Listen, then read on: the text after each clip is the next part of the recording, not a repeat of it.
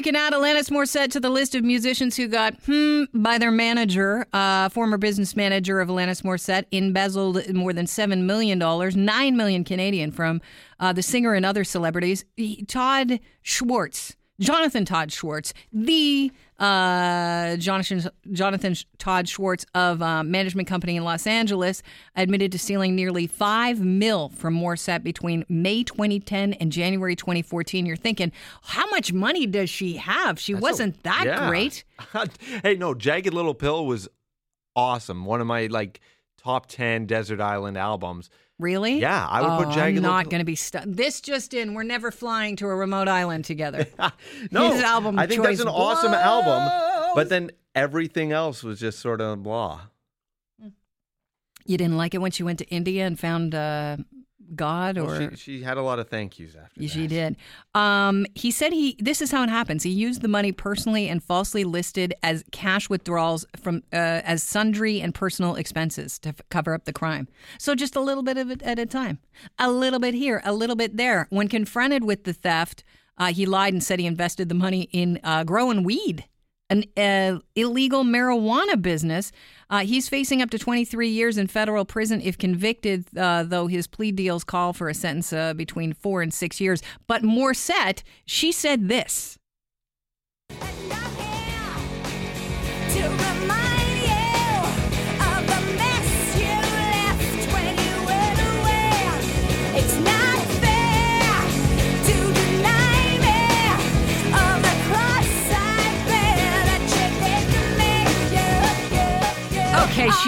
Say that to him, but she basically said to uh, Schwartz last year that she was going to sue him, and then they settled. Sounds So- like he had one hand in her pocket. Ah, look at what we did there. That was really bad. All right. Paul McCartney has filed a lawsuit to reclaim the rights to uh, many of the Beatles' most famous songs uh, from the world's largest music publisher, Sony ATV.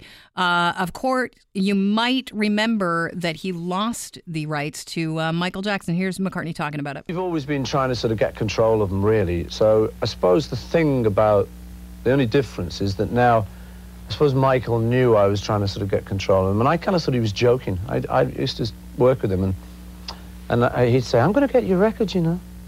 I'm going to get no." He'd "I'm going to get your songs. I'm going to buy your songs," and I'd say, "Love it," you know. I thought it was a joke. Anyway, he ended up doing that. So I mean, I can't sort of blame him. You know, they're they're on the market. No, he can't blame him because basically the word on the street is that um, after signing away the rights of several of his own songs earlier in his career, McCartney started buying songs by other people. And he, he showed Jackson what he did. He said, This is what I do. I bought Buddy Holly's catalog, a Broadway catalog. Here's a computer printout of all the songs I own. And it gave Jackson some ideas.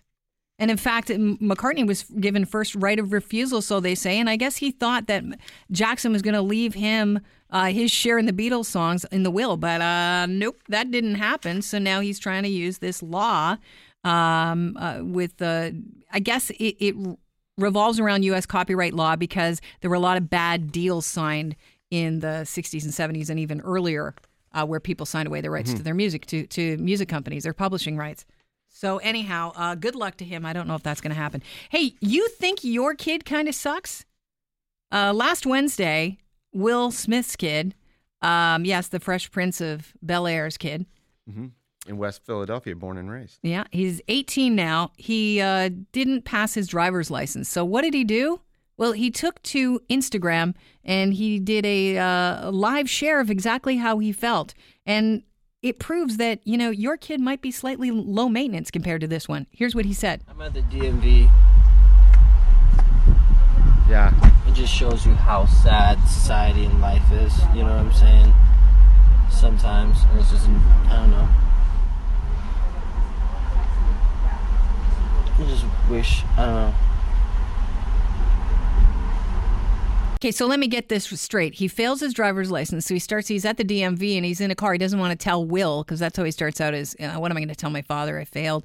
Uh, he starts out the message with that, uh, and he's looking around at all the normal people that have to go to the DMV, and he realizes that so sad. oh, life is so sad. Normal people suck. Normal people blow. Here's what else he had to say. Everybody follow your heart, okay? You know what I'm saying? Do exactly what you want to do. Be the you that you want to be. I'm about to move out of LA.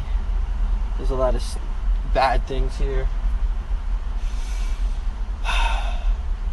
Create the life that you want for yourself. You know, don't try to be somebody else, you know. And it's hard these days to really create the life that you want for yourself because there's nobody here that's really like supporting the youth or Mm. the youth's creativity Yep. and the things that they want to do and the and how they want to live life. You know, there's no one supporting us in that way.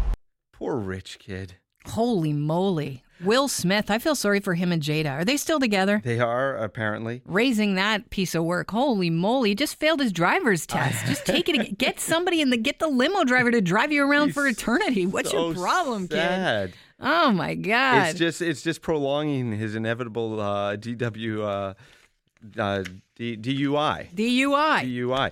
if he you know gets what? his license, yes. The um the uh the one thing I'm thinking when I'm listening to him is I've got a great spin-off for uh for the Fresh Prince of Bel Air. I've told you a million different times. I'm Don't share sharing your this good with ideas you. because somebody's going to steal them. Listen, what? no, but only Will can do this. Will's got to come back as his character, Will, Yeah. and then have Jaden play his son. So Will is grown up now. He was a kid from the streets of Philadelphia who had to move to his uncle's place in in Bel Air, and he becomes this uh, to sort of save him from the hood.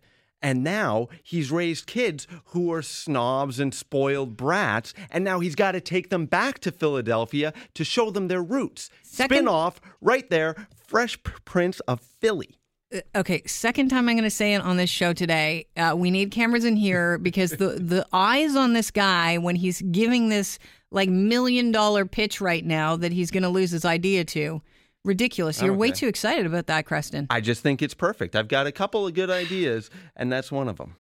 Canada may be known for its landscapes and friendly people, but beneath the surface lies a darker side of crime, history, and the paranormal. Since 2017, the award winning Dark Poutine podcast has explored the shadowy corners of the Great White North and beyond, delivering chilling tales from a uniquely Canadian perspective. Hosted by Mike Brown and Matthew Stockton with over 300 episodes and fresh releases every Monday, Dark Poutine is your weekly ticket to the creepier side of Canada. Listen to Dark Poutine on Apple, Spotify, Amazon Music, or wherever you get your podcasts.